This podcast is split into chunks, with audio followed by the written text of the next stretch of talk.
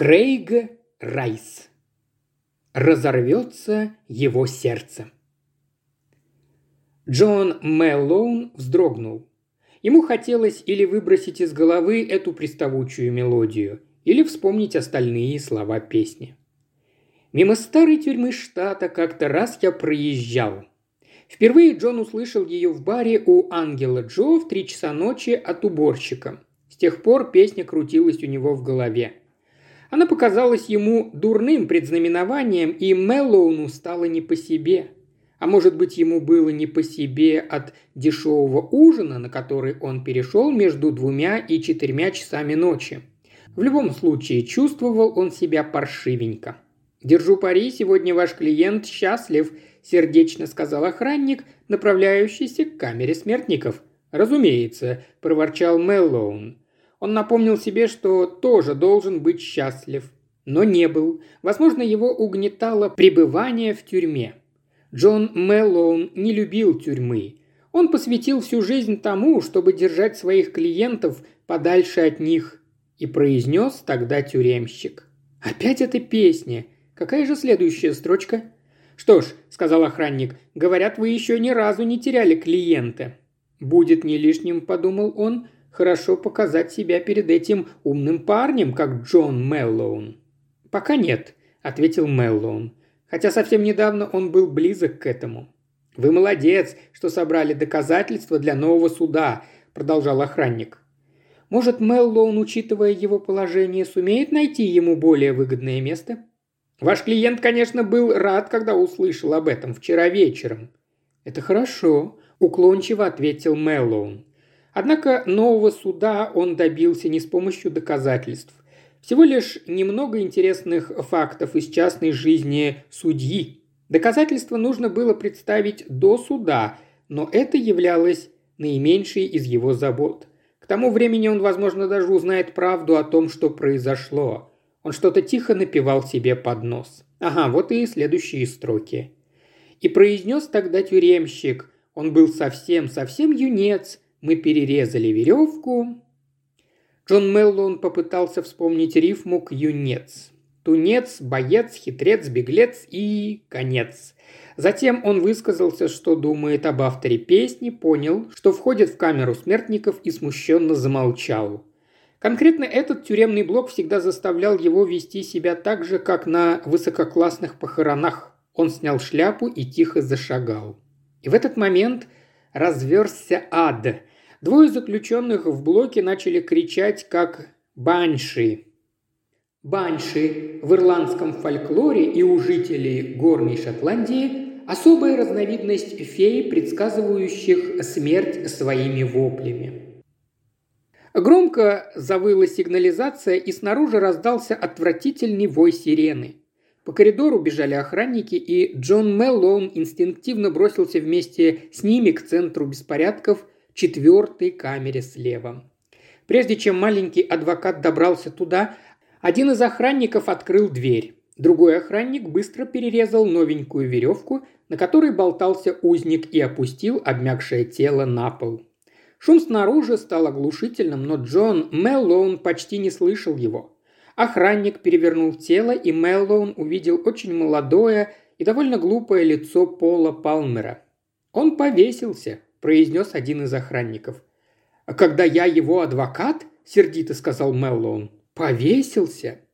Он хотел чертыхнуться, но вспомнил, что здесь только что упокоилась душа. «Эй!» – взволнованно сказал другой охранник. «Он жив! У него сломана шея, но он немного дышит!» Меллоун оттолкнул охранника и опустился на колени рядом с умирающим.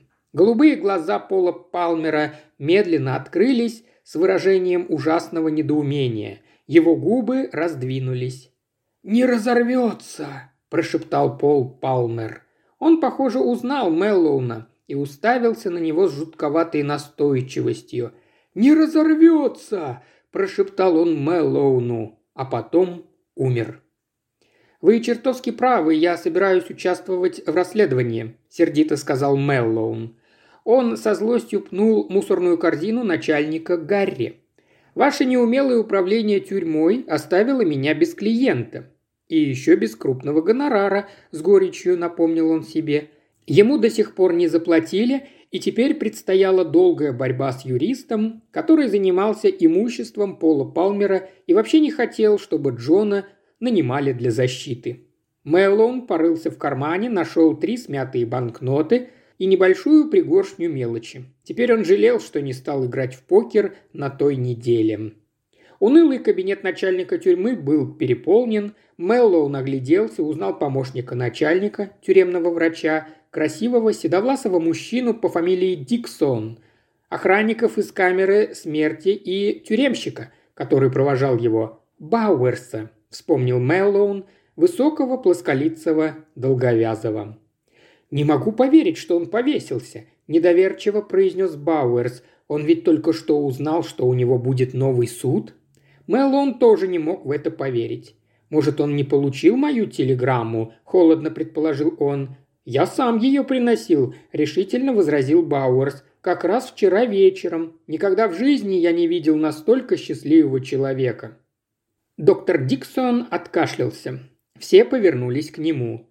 «Бедняга Палмер был психически неуравновешен», – печально произнес доктор. «Возможно, вы помните, что несколько дней назад я рекомендовал перевести его в тюремную больницу.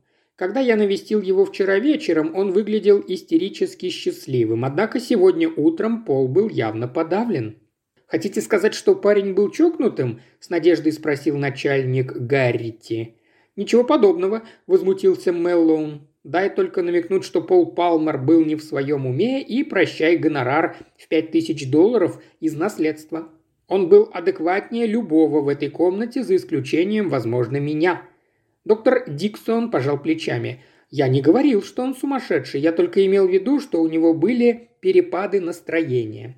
Меллоун повернулся лицом к доктору. «Слушайте, вы обычно навещали Палмера пару раз в день?» «Да», – кивнул доктор. Он страдал от серьезного нервного расстройства. Время от времени приходилось вводить успокоительные. Меллоун фыркнул.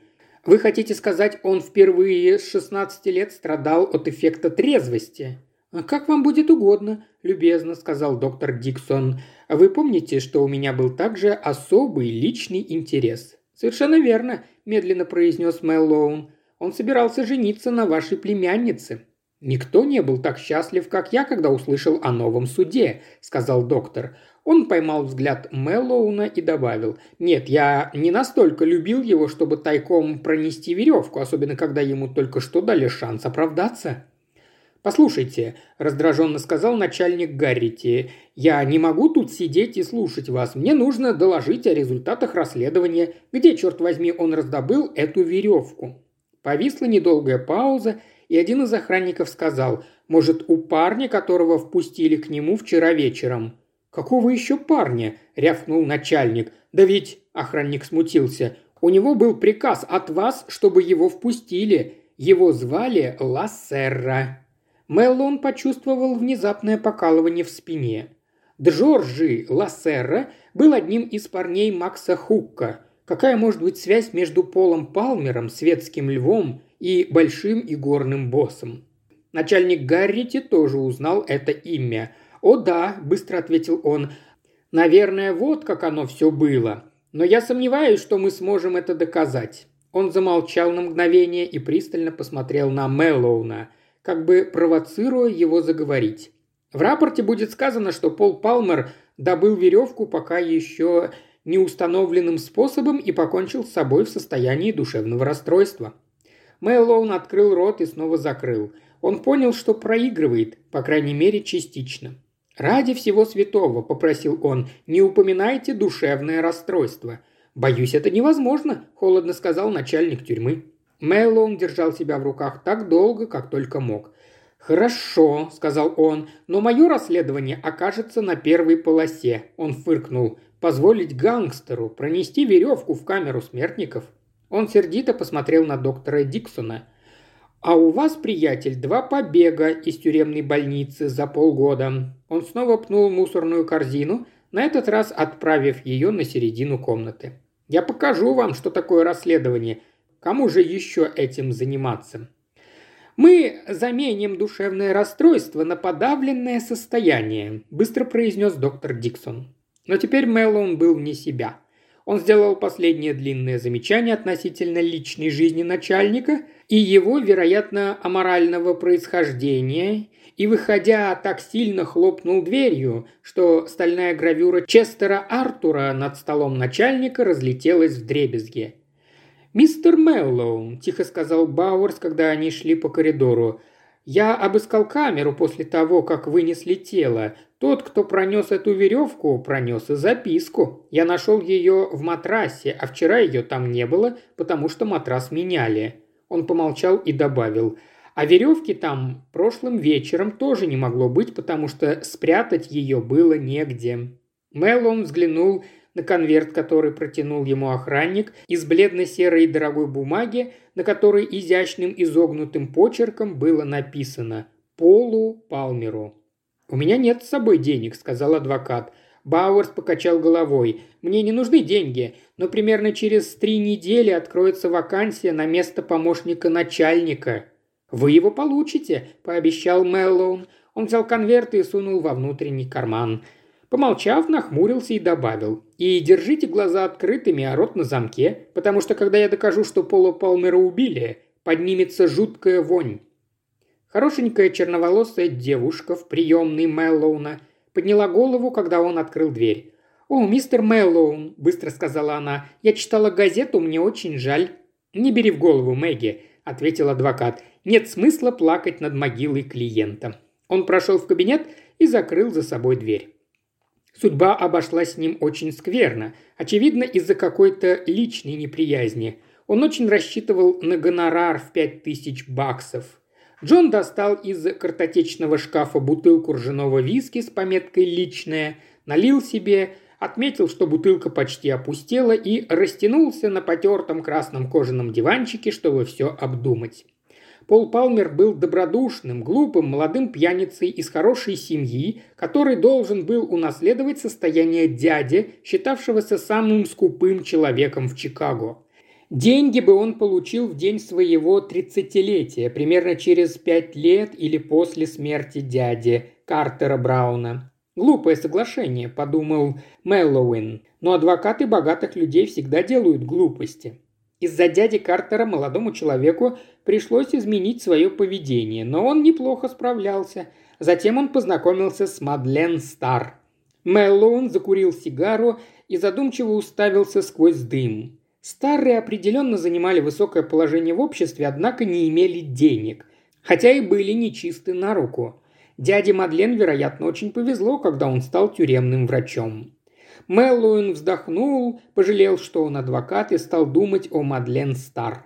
Сирота с крошечным доходом, который она увеличила, работая моделью в престижном магазине одежды. Модный и приемлемый способ зарабатывать на жизнь. У нее были дорогие вкусы. Джон за милю мог распознать в девушках дорогие вкусы. Она должна была быть чертовски бедной, чтобы захотеть выйти замуж за Палмера, размышлял Меллоуин, и чертовски красивой, чтобы заполучить его. Что ж, и то, и другое имело место быть. Но имелась еще одна девушка, с которой нужно было считаться. Звали ее Лилиан Клэр, и она была очень симпатичной. Очаровательная и достаточно умная, чтобы потребовать приличную сумму денег за то, чтобы свадьба Стар Палмер прошла без скандальной суеты. Меллоуин печально покачал головой, суд был сущим кошмаром, Пол Палмер повез свою будущую невесту в ночной клуб, доставив ее обратно в маленькую квартирку незадолго до двенадцати. Тогда он был слегка на веселе, а после того, как остановился у трех или четырех баров, то уже совсем не слегка. Затем он нанес визит Лилиан Клэр, которая позже на суде заявила, что он пытался, безуспешно, убедить ее отказаться от большой суммы наличных и выпил весь виски в доме. Она посадила его в такси и отправила домой. Никто не знал, когда именно Пол Палмер прибыл в большую мрачную квартиру, которую он делил с Картером Брауном. У слуги был выходной – на следующее утро слуга обнаружил, что дядя Картер был убит выстрелом в лоб из пистолета Пола Палмера, и что Пол Палмер лежал в своей постели полностью одетый и храпел. Все было против него, с грустью подумал Меллоуин. Присяжные не только состояли из трудолюбивых бедняков, которым больше всего на свете нравилось обвинять в убийстве богатых молодых бездельников, но что еще хуже, все они были слишком честны, чтобы их подкупить. Суд стал самым заметным провалом. А теперь вот это. Но Пол Палмер никогда бы не повесился. Мэллоун был в этом уверен. Он никогда не терял надежды. И теперь, когда был назначен новый суд, он хотел бы жить. Это было убийство. Но как его провернули? Мэллоуин сел, потянулся, достал из кармана бледно-серый конверт, который дал ему Бауэрс, и еще раз перечитал записку. «Мой дорогой Пол, я посылаю тебе эту записку, потому что нахожусь в ужасной беде и опасности. Ты мне нужен, больше мне никто не может помочь. Я знаю, что будет новый суд, но, возможно, даже одна неделя – это слишком поздно. Неужели нет никакого выхода? Твоя М. «М», – решил Меллоун. «Это должно быть Мадлен Стар. Такую бледно-серую бумагу использовала бы она». Он взглянул на записку и нахмурился. Если бы Мадлен Стар тайком передала эту записку своему любовнику, Неужели бы она передала веревку с тем же посыльным? Или веревку принес кто-то другой?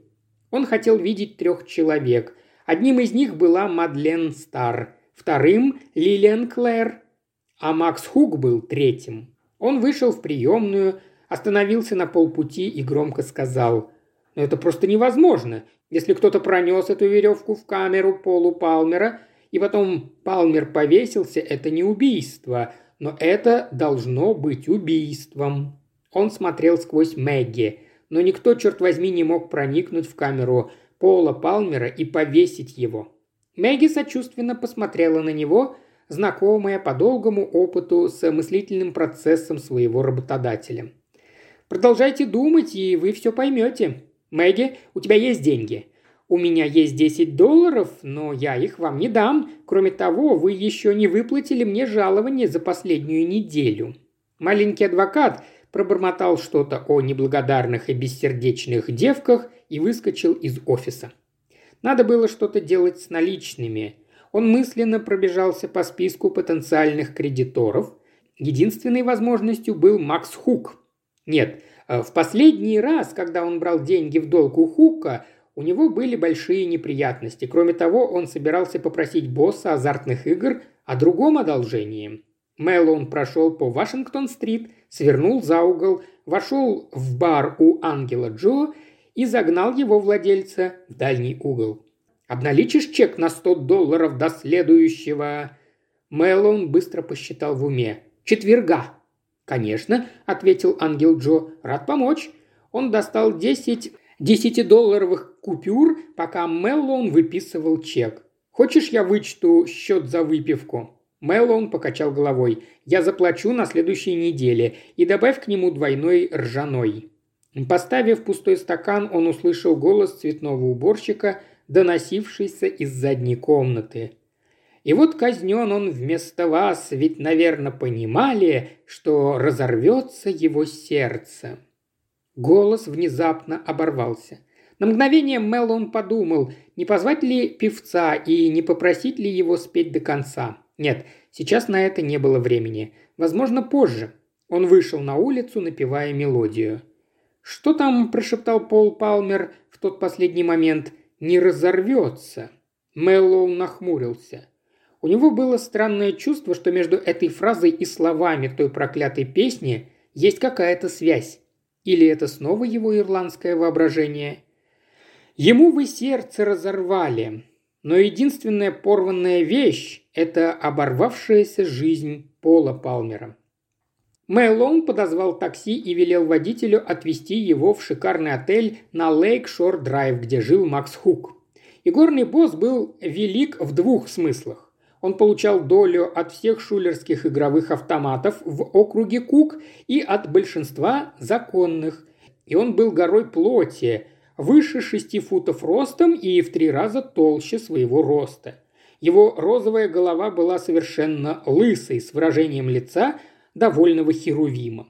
Его гостиная представляла собой шедевр школы украшения интерьеров позолотой и парчой, которую портил только огромный, покрытый боевыми шрамами письменный стол в углу. Макс Хук повернулся от стола и приветливо улыбнулся адвокату. «Как я рад вас видеть! Что будете пить?» «Ржаной», – ответил Мэллоун. «И я тоже рад вас видеть, только это не совсем светский визит». Однако он знал, что лучше не приступать к делу до того, как принесут напитки. Макс Хук этого не любил. Кстати, Макс Хук предпочитал розовое шампанское. Но когда виски кончился и горный босс закурил тонкую, окрашенную и, как подозревал Меллоун, ароматизированную сигарету в мундштуке из розового кварца, адвокат тут же бросился в бой. «Полагаю, вы читали в газетах о том, что случилось с моим клиентом, Палмером?» – произнес он. «Я никогда не читаю газет», – ответил ему Макс Хук – но я узнал об этом от одного из моих парней. Трагично, правда?» «Трагично не то слово», – с горечью сказал Мэллоун. «Он не заплатил мне ни цента». Брови Макса Хука поползли вверх. «Вот как!» Он машинально потянулся к зеленой металлической коробке в левом ящике. «Сколько вам нужно?» «Нет-нет», – поспешно возразил Мэллоун. «Дело не в этом. Я просто хочу знать, не пронес ли ему веревку один из ваших парней, крошка Джорджи Лассерра. Вот и все». Макс Хук выглядел удивленным и немного оскорбленным. «Мой дорогой Мэллоун», – произнес он наконец, – «скажите мне, зачем ему это делать?» «Ради денег», – быстро ответил Мэллоун. «Если это был он, мне все равно, я просто хочу узнать». «Можете поверить мне на слово», – сказал Макс Хук. «Ничего подобного он не делал. Джорджи действительно передал мистеру Палмеру записку от некой молодой леди по моей просьбе, а получить приказ о пропуске, подписанный начальником тюрьмы, было довольно просто, но, уверяю вас, никакой веревки не было, я даю вам слово, и вы знаете, что я честный человек». «Я просто спросил», – сказал Мэллоун. Что бы о нем ни думали, но большой гангстер всегда говорил правду. Если он сказал, что крошка Джорджи Лассерра не проносил тайно эту веревку, значит, он ее не проносил. Исключено, чтобы крошка Джорджи занимался фрилансингом. Как часто замечал Макс Хук, ему нравилось внимательно следить за своими парнями. «И еще кое-что», – сказал адвокат, – «если вы не против, почему молодая леди обратилась к вам?» Макс Хук пожал своими огромными плечами. «У нас есть определенная деловая связь. Если быть точным, она должна мне крупную сумму денег. Как и большинство крайне коростолюбивых людей, она любит азартные игры, но ей не особенно везет. Когда она сказала мне, что единственный шанс получить эти деньги – доставить записку, я, естественно, согласился – «Естественно», – кивнул Мэллоун. «Вы случайно не знаете, что было в записке?» Макс Хук был потрясен. «Мой дорогой Мэллоун, вы же не думаете, что я читаю чужую записку?» «Нет», – подумал Мэллоун, – «видимо, не читает». И в таком случае, вероятно, большой гангстер не знал, в какой ужасной беде и опасности оказалась Мадлен Стар. Однако на всякий случай он решил спросить. «В беде?» – повторил за ним Макс Хук – если не считать того, что ее жениха приговорили к казни, то я не знаю, какая у нее могла быть беда». Мэллоун пожал плечами, встал и направился к двери. Вдруг он застыл. «Послушайте, Макс, знаете ли вы слова к мелодии, которая звучит вот так?» Он что-то напел. Макс Хук нахмурился, потом кивнул. «М -м, «Я знаю эту песню. Ее исполняли в одном из моих заведений. Он задумался и, наконец, выдал несколько строк. И прислонился он к решетке, весь в полосатый одет. «Извините», — сказал Макс Хук в конце, — «это все, что я помню. Наверное, эти две строчки застряли у меня в голове, потому что напомнили мне, как я впервые оказался в тюрьме». Снаружи в такси Мэллоун несколько раз пропел эти две строчки. Если он будет продолжать, в конце концов он получит всю песню – но Пол Палмер не стоял, прислонившись к решетке. Он висел на водопроводной трубе. Черт бы побрал эту песню. Было уже далеко за восемь, и он еще не ужинал, но голода не чувствовал. У него было мрачное подозрение, что он не почувствует голода, пока не решит это дело. Когда такси остановилось на красный свет, он подбросил монетку, чтобы решить, кому позвонить сначала – Мадлен Стар или Лилиан Клэр. И выиграла Мадлен. Он вышел из такси перед небольшим многоквартирным домом на Уолтон Плейс, расплатился с водителем и пошел было по тротуару, когда из дверей появился высокий седовласый мужчина. Мэллоун узнал Орло Фезерстоуна, адвоката, управляющего имуществом Пола Палмера. Подумал, не скрыться ли ему из виду, но понял, что времени нет и в конце концов сумел изобразить не только удивление, но и радость. «Я как раз собирался выразить мисс Стар свои соболезнования», – сказал он.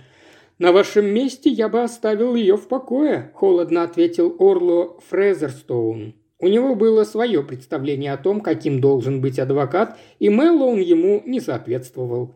Я навестил ее только потому, что я, так сказать, для нее второй отец. Если бы так сказал кто-нибудь другой, подумал Мэллоун, то ему пришлось бы объяснять, но из уст Орло Фезерстоуна это звучало естественно. Он сочувственно кивнул и произнес «Большая трагедия, правда?» Орло Фезерстоун разогнулся по меньшей мере на полградуса. «Точно. Лично я не могу представить, чтобы Пол Палмер так поступил. Когда я навещал его вчера, он казался вполне жизнерадостным и полным надежд». «Вы навещали его вчера?» – небрежно спросил Мэллоун. Он достал из кармана сигарету и принялся с особой осторожностью разворачивать ее. «Да», – сказал Фезерстоун, – «насчет завещания. Он должен был подписать его. К счастью для нее, он указал на дом Мадлен Стар. Он это сделал. Разумеется, все достанется ей». «Разумеется», – согласился Мэллоун. Со второй попытки он зажег сигарету.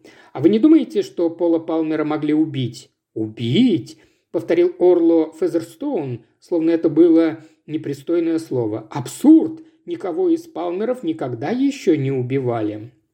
Мэллоун проследил, как он садится в сверкающий кадиллак, а затем быстро зашагал в сторону Стейт-стрит. Как раз в тот момент, когда он дошел до угла, большой лимузин проехал мимо него, свернул на север на Стейт-стрит и остановился. Мэллоун задержался у газетного киоска и увидел, как мистер Орло Фезерстоун вышел из машины и направился к аптеке на углу. Немного подумав, он двинулся следом и остановился у стойки с сигарами, откуда ему было хорошо видно соседнюю телефонную будку. В будке Орло Фезерстоун сверился с записной книжкой, потом снял трубку, бросил в щель монетку и начал набирать номер. Мэллоун внимательно наблюдал – DEL960. Это был номер Лилиан Клэр. Маленький адвокат проклял все звуконепроницаемые телефонные будки и направился к бару на противоположном углу. Он явно чувствовал нервозность. После двойного виски и еще половины порции он пришел к обнадеживающему выводу, что когда он проведает Лилиан Клэр, позже вечером, то сможет выяснить у нее, почему именно Орло Фазерстоун позвонил ей сразу после своего посещения невесты покойного Пола Палмера. Третий виски готовил его к визиту к самой невесте. Когда он поднимался к ее квартире в самообслуживаемом лифте, ему пришла в голову еще одна ободряющая мысль. Если Мадлен Стар унаследует все деньги Палмера, то, вероятно, будет не так уж сложно выманить его пять тысяч баксов. Возможно, он даже сможет забрать их к следующему четвергу. И пока она открывала дверь, он напомнил себе, что это будет единственный раз, когда его не интересуют смазливые мордашки. Квартира Мадлен Стар была крошечной, но со вкусом обставленной. С очень большим вкусом, подумал Мэллоун – все в ней было дешевым, но абсолютно подходящим и в нужном месте, даже гравюра Ван Гога над крошечным камином. И у Мадлен Стар тоже все было на месте. Это была высокая девушка с фигурой, которая все еще заставляла Мэллоуна щуриться, хотя он и налюбовался на нее в зале суда. Ее бронзово-каштановые волосы были гладкими и хорошо причесанными, бледное лицо сдержанное и невозмутимое – Безмятежная, элегантная, учтивая. У Мэллоуна мелькнула мысль, что если он попытается к ней пристать, она не закричит. На ней была черная пижама. Интересно, подумал он, это она так себе представляет траур. Мэллоун быстро отделался необходимыми соболезнованиями и банальными замечаниями, а затем спросил, «В какой ужасной беде и опасности вы находитесь, мисс Стар?» Это поразило ее. Она не смогла придумать ничего более оригинального, чем «О чем вы?» «Я о том, что вы написали в записке Полу Палмеру», – сказал адвокат. Она посмотрела на Пол и сказала, «Я надеялась, что ее уничтожили. «Так и будет», – галантно ответил Мэллоун, – «если вы все расскажете». «Она у вас с собой?» «Нет», – соврал Мэллоун. «Она у меня в офисе, в сейфе, но я вернусь туда и сожгу ее». Он не добавил «когда». «Знаете, это не имеет никакого отношения к его смерти», – произнесла она. «Конечно нет», – ответил Мэллоун. «Это ведь не вы послали ему веревку?» Она уставилась на него. «Как вы можете? «Извините, пожалуйста», – сокрушенно произнес Мэллоун. Она расслабилась. «Вы меня тоже извините, я не хотела огрызаться, просто я немного нервничаю». Она помолчала. «Могу я предложить вам выпить?» «Можете», – кивнул Мэллоун. Он наблюдал за ней, пока она смешивала виски с содовой в двух стаканах и думал, когда ее можно будет пригласить на свидание, учитывая, что у нее только что умер жених. Хотя, может, она бы отказала сломленному адвокату по уголовным делам. Он взял стакан, выпил половину и сказал себе с негодованием. «Кто это сломлен?» «Ох, мистер Мэллоун!» – выдохнула она. «Вы не верите, что моя записка ни при чем?» «Верю», – сказал Мэллоун. «Эта записка заставила бы его захотеть жить и выйти из тюрьмы». Он подумал, не заговорить ли о своем гонораре в пять тысяч долларов, но решил, что сейчас не время. Хорошо, что вы сможете вернуть деньги Максу Хуку. Это не тот человек, у которого стоит быть в долгу. Она пристально посмотрела на него и ничего не сказала. Мэллоун допил свой стакан и направился к двери. «Но вот еще что», – сказал он, взявшись за ручку двери. «Ваши... ужасная беда и опасность. Лучше расскажите мне о них, потому что, возможно, я смогу помочь». «О нет, она стояла очень близко к нему, и ее духи начали опасно смешиваться с ржаным виски в его мозгу. «Боюсь, что нет. Похоже, она быстро соображает. Теперь уже никто не сможет помочь». Она деликатно отвела взгляд. «Вы знаете, девушка, одна на свете». Мэллоун почувствовал, что краснеет, он открыл дверь и произнес «О, простое О». «Минутку», – быстро сказала она, – «зачем вы задавали все эти вопросы?» «Потому что...» – также быстро ответил Мэллоун. «Я подумал, что ответы могут оказаться полезными на случай, если Пол Палмер был убит». «Теперь», – сказал он себе, спускаясь в самообслуживаемом лифте, «у нее есть пища для размышлений». Он поймал такси и назвал адрес дома, где жила Лилиан Клэр на улице Гёте. В вестибюле здания он задержался, чтобы позвонить домой одному известному политику и убедиться, что тот там. Лучше было бы не встречаться с этим конкретным политиком в квартире Лилиан Клэр, поскольку он платил за это.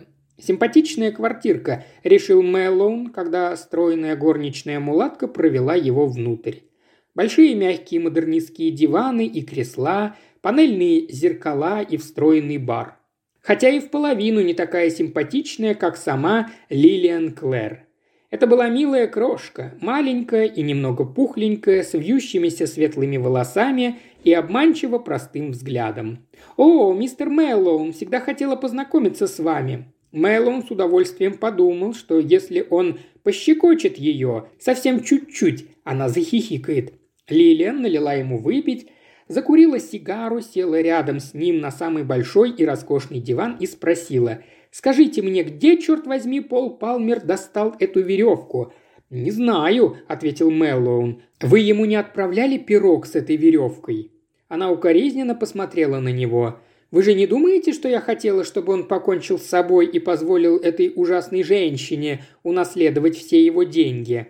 «Она не такая уж ужасная», – возразил Мэллоу, – «но понимаю, вам тяжело. Теперь вы никогда не сможете подать на него в суд». «Я и не собиралась этого делать», – сказала она. «Я просто думала, что смогу отвадить ее от него». Мэллоун поставил стакан, она вскочила и снова наполнила его. «Вы были влюблены в него?» – спросил он. «Не говорите глупостей». Она снова свернулась калачиком рядом с ним. Он мне понравился. Он был слишком мил, чтобы позволить такой женщине выйти за него ради денег. Мэллоун медленно кивнул. Комната начала плыть перед его глазами, и это было не так уж приятно. Может, ему все-таки стоило поужинать? «И все-таки», — сказал он, — «вы не сами это придумали. Деньги вы просили по чьей-то указке». Она немного отстранилась от него, но не слишком. «Это полная чушь сказала она неубедительно. «Ладно», – согласился Мэллоун, – «скажите мне только одну вещь». «Вот что я вам скажу», – перебила она. «Пол не убивал своего дядю. Я не знаю, кто это сделал, но это был не Пол. Потому что в тот вечер я сама отвезла его домой. Да, он приходил ко мне, но я не садила его в такси, я отвезла его домой и отвела в его комнату. Никто меня не видел, было уже поздно, почти расцвело. Она помолчала и закурила. Я заглянула в комнату его дяди, чтобы убедиться, что меня никто не видел. Я никому не рассказывала, потому что не хотела еще больше ухудшать свое положение. Мэллоун резко выпрямился. «Прекрасно», – сказал он возмущенно и немного хрипло. «Вы могли бы обеспечить ему алиби, а вместо этого дали осудить его. К чему беспокоиться? – безмятежно спросила она. «Я знала, что его адвокат вы, зачем ему алиби?» Мэллоун толкнул ее обратно на подушки дивана и сердито посмотрел на нее. «Ладно», – сказал он, – «но я не об этом хотел спросить. Зачем старик Фезерстоун позвонил вам сегодня вечером?» Ее плечи напряглись под его руками. «Он просто пригласил меня на ужин», – сказала она. «Вы врунья», – сказал Мэллоун не без неприязни. Он провел пальцем по ее ребрам, она хихикнула, потом он поцеловал ее. «Сколько времени прошло?» – укоризненно сказал себе Мэллоун. «А ты так и не выяснил ничего стоящего».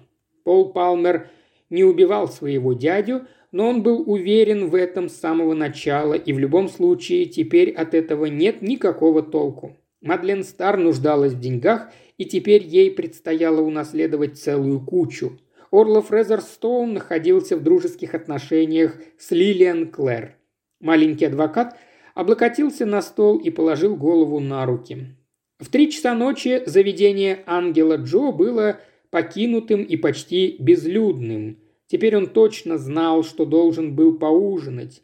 Ничто, решил он, не излечит его самочувствие, кроме выпивки, долгого сна и внезапной смерти. Он, вероятно, никогда не узнает, кто убил дядю Пола Палмера и почему. Никогда, видимо, не узнает, что случилось с Полом Палмером. В конце концов, этот человек повесился. Никто другой не мог попасть в эту камеру. А дать человеку веревку, чтобы тот повесился, это не убийство.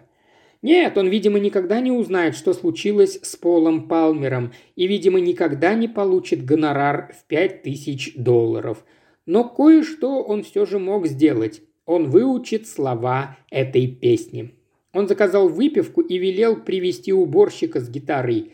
Потом откинулся на спинку стула и прислушался. Мимо старой тюрьмы штата как-то раз я проезжал. Это была длинная бессвязная баллада, требующая двух стаканов для уборщика и еще двух для Меллоуна. Адвокат слушал, припоминая строчку «то тут, то там». Его повесили на утро, успел он что-то вам сказать. Затем шериф взял нож блестящий и стал веревку разрезать. «Печальная история», – подумал Мэллоун, допивая второй стакан. «Лично он предпочел бы сейчас мою дикую ирландскую розу».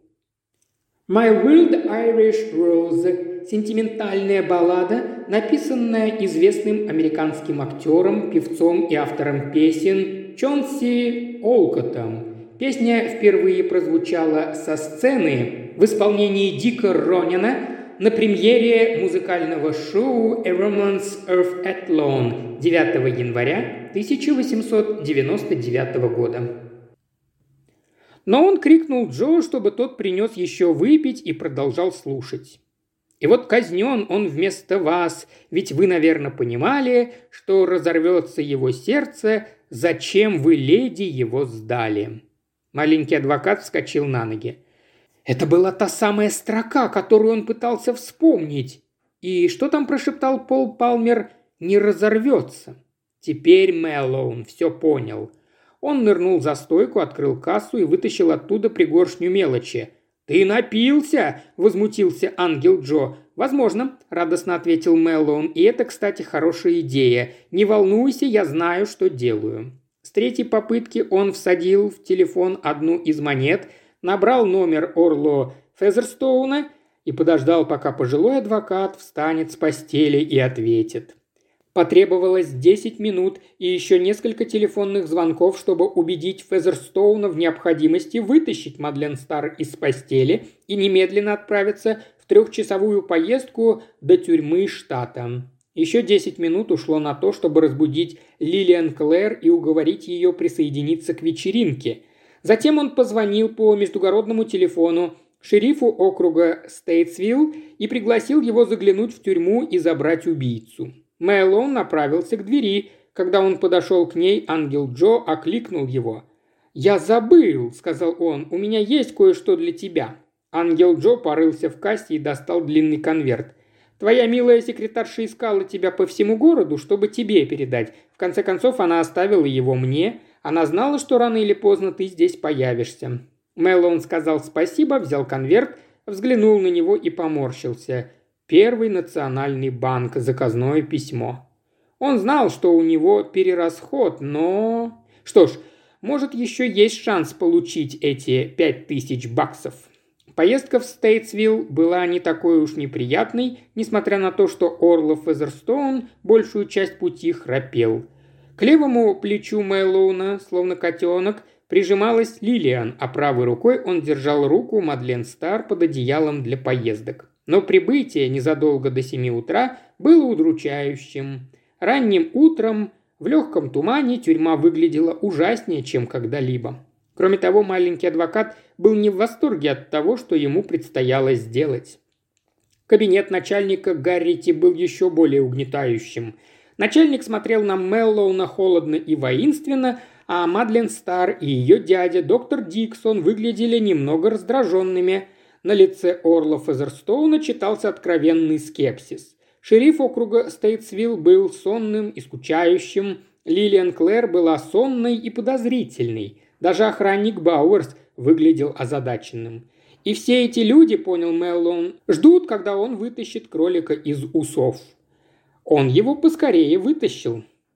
«Пол Палмер был убит», – произнес он ровным голосом. Начальник Гаррити казался довольным. Стая фей пробралась к нему в камеру и обвязала веревку вокруг его шеи. «Нет», – ответил Мэллоун, закуривая сигарету. Его попытались убить с помощью подставы. Преступник убил дядю Пола Палмера по двум причинам, одна из которых заключалась в том, чтобы отправить Пола Палмера на электрический стул. У него почти получилось. Затем я добился нового суда для него. Поэтому нужно было быстро попробовать другой способ, и он сработал. «Вы сошли с ума», — сказал Орлов Фезерстоун. «Палмер повесился». «Я не сумасшедший», – возразил Мэллоун. «Я пьяный. Есть разница. А Пол Палмер повесился, потому что думал, что не умрет и сможет сбежать из тюрьмы». Он посмотрел на Бауэрса и сказал, «Следите за всеми этими людьми. Кто-то из них может что-нибудь выкинуть». «Не понимаю», – сказала Лилиан Клэр. «Сейчас поймете», – пообещал Мэллоун. Внимательно следя за Бауэрсом, он быстро заговорил. Все это было организовано кем-то, кто был коростолюбив и задолжал деньги. Кем-то, кто знал, что Пол Палмер был слишком пьян в ночь убийства его дяди и кто был достаточно близок к нему, чтобы иметь ключ от его квартиры. Этот человек вошел и убил дядю из пистолета Пола Палмера. И, как этот человек и планировал, Пола Палмера судили и приговорили – и казнили бы на электрическом стуле, если бы у него не оказался чертовски умный адвокат. Он швырнул сигару в плевательницу и продолжил. Затем Полу Палмеру назначили новый суд. Тогда коростолюбец, желавший смерти Пола Палмера, убедил его, что он должен выбраться из тюрьмы, а другой человек показал ему, как можно устроить побег, притвориться повешенным, чтобы тебя перевели в тюремную больницу. Следите за ней, Бауэрс!» Мадлен Стар бросилась к доктору Диксону. «Черт бы тебя побрал!» – закричала она, побледнев. «Я знала, что ты сломаешься и заговоришь, но больше ты ничего не скажешь!» Раздалось три выстрела. Один из маленького пистолета, который Мадлен носила в кармане, и два из служебного револьвера Бауэрса. Потом в комнате стало совсем тихо. Мэллоуин медленно пересек комнату, посмотрел на два тела и печально покачал головой. «Может, это и к лучшему», — сказал он. «Они, наверное, и так наняли бы другого адвоката. «Все это прекрасно», – произнес шериф округа Стейтсвилл, «но я все равно не понимаю, как вы догадались. Хотите еще пива?» «Спасибо», – сказал Мэллоун. «Это было легко, меня насторожила песня. Знаете ее?» Он промурлыкал мотив. «О, конечно», – ответил шериф. «Она называется «Тюрьма Стейтсвилла». Он пропел первые четыре куплета. «Будь я дважды проклят», – сказал Мэллоун. Бармен поставил на стол два стакана пива. «Принесите мне двойной джин на пасашок», – велел ему адвокат. «Мне тоже», – сказал шериф. «И при чем тут песня, Мэллоуин?» «Это была ручка счетной машины, приятель», – объяснил Мэллоун. «Понимаете, о чем я? Вы пытаетесь что-то сложить, и ничего не получается, а потом кто-то поворачивает ручку, и все складывается, как вам надо. Видите, как просто?» «Не вижу», – ответил шериф, – «но продолжайте». «У меня были все факты», – сказал Мэллоун. «Я знал все, что хотел знать, но не мог сложить. Мне не хватало одной детали, одной единственной». Он говорил почти благоговейно, допивая свой джин. Перед самой смертью Пол Палмер сказал «не разорвется», и он выглядел ужасно удивленным. Долгое время я не понимал, что он имеет в виду, а потом я снова услышал эту песню и понял. Он пропел несколько строк. Затем шериф взял нож блестящий и стал веревку разрезать. Потом допил пиво и запел. И вот казнен он вместо вас, ведь вы, конечно, понимали, что разорвется его сердце. Зачем вы, леди, это сделали?» Он закончил на блюзовой ноте. «Э, «Очень красиво», — сказал шериф. «Только я слышал, что разобьете ему сердце». «А, без разницы», — махнул рукой Мэллоун. Эта песня и повернула ручку счетной машины. Когда я услышал ее снова, я понял, что Палмер имел в виду под «не разорвется». «Его сердце?» – услужливо подсказал шериф. «Нет», – сказал Меллоун, – «веревку». Он помахал бармену и сказал «Еще два», – повернулся к шерифу. Он ожидал, что веревка оборвется. Он подумал, что она будет специально потерта, так что он упадет на пол невредимым. Тогда его могли бы перевести в тюремную больницу, из которой за последние полгода произошло два побега. Видите ли, ему нужно было сбежать, потому что его возлюбленная написала ему, что она в ужасной беде и опасности. Та самая возлюбленная, чьи показания помогли осудить его. Мадлен Стар хотела получить его деньги – продолжал Меллоуэн, но сам Пол был ей не нужен, так что убийство его дяди служило двум целям. Она получала деньги Пола и избавлялась от него самого. При помощи бедного старого наивного орла Фезерстоуна она вбила в голову Лилиан Клэр идею потребовать у Пола плату, чтобы тому понадобились наличные. Все шло отлично, пока не влез я и не добился нового судебного разбирательства. «Вашему клиенту не стоило иметь такого умного адвоката», – сказал шериф, потягивая пиво. Мэллоуин отмахнулся от комплимента, дернув сигарой. «Может, ему следовало бы выбрать кого-нибудь получше. Как бы то ни было, она и ее дядя, доктор Диксон, все устроили. Она послала Полу ту записку, чтобы он решил выбраться из тюрьмы. Потом ее дядя Диксон сказал Полу, что устроит ему побег при помощи трюка с веревкой. Всем казалось бы, будто Пол Палмер покончил с собой в припадке депрессии, только у него был хороший адвокат, и он успел произнести «не разорвется». Мэллоуин посмотрел в свой пустой стакан и погрузился в меланхолическое молчание. Зазвонил телефон. Кто-то угнал грузовик на Спрингфилд-роуд, и шерифа вызывали. Оставшись один, Мэллоун немного погоревал над своим пивом. Лилиан Клэр вернулась в Чикаго с Орла Фезерстоуном, который пригласил ее на свидание. Мэллоуин напомнил себе, что не спал, голова раскалывается, а того, что осталось от 100 долларов ангела Джо, хватит только на возвращение в Чикаго. И еще было письмо из банка, вероятно, угрожающее повесткой. Он достал его из кармана и со вздохом вскрыл. «Надо смотреть правде в глаза», — сказал Меллоуин бармену. «И принесите мне еще двойной джин».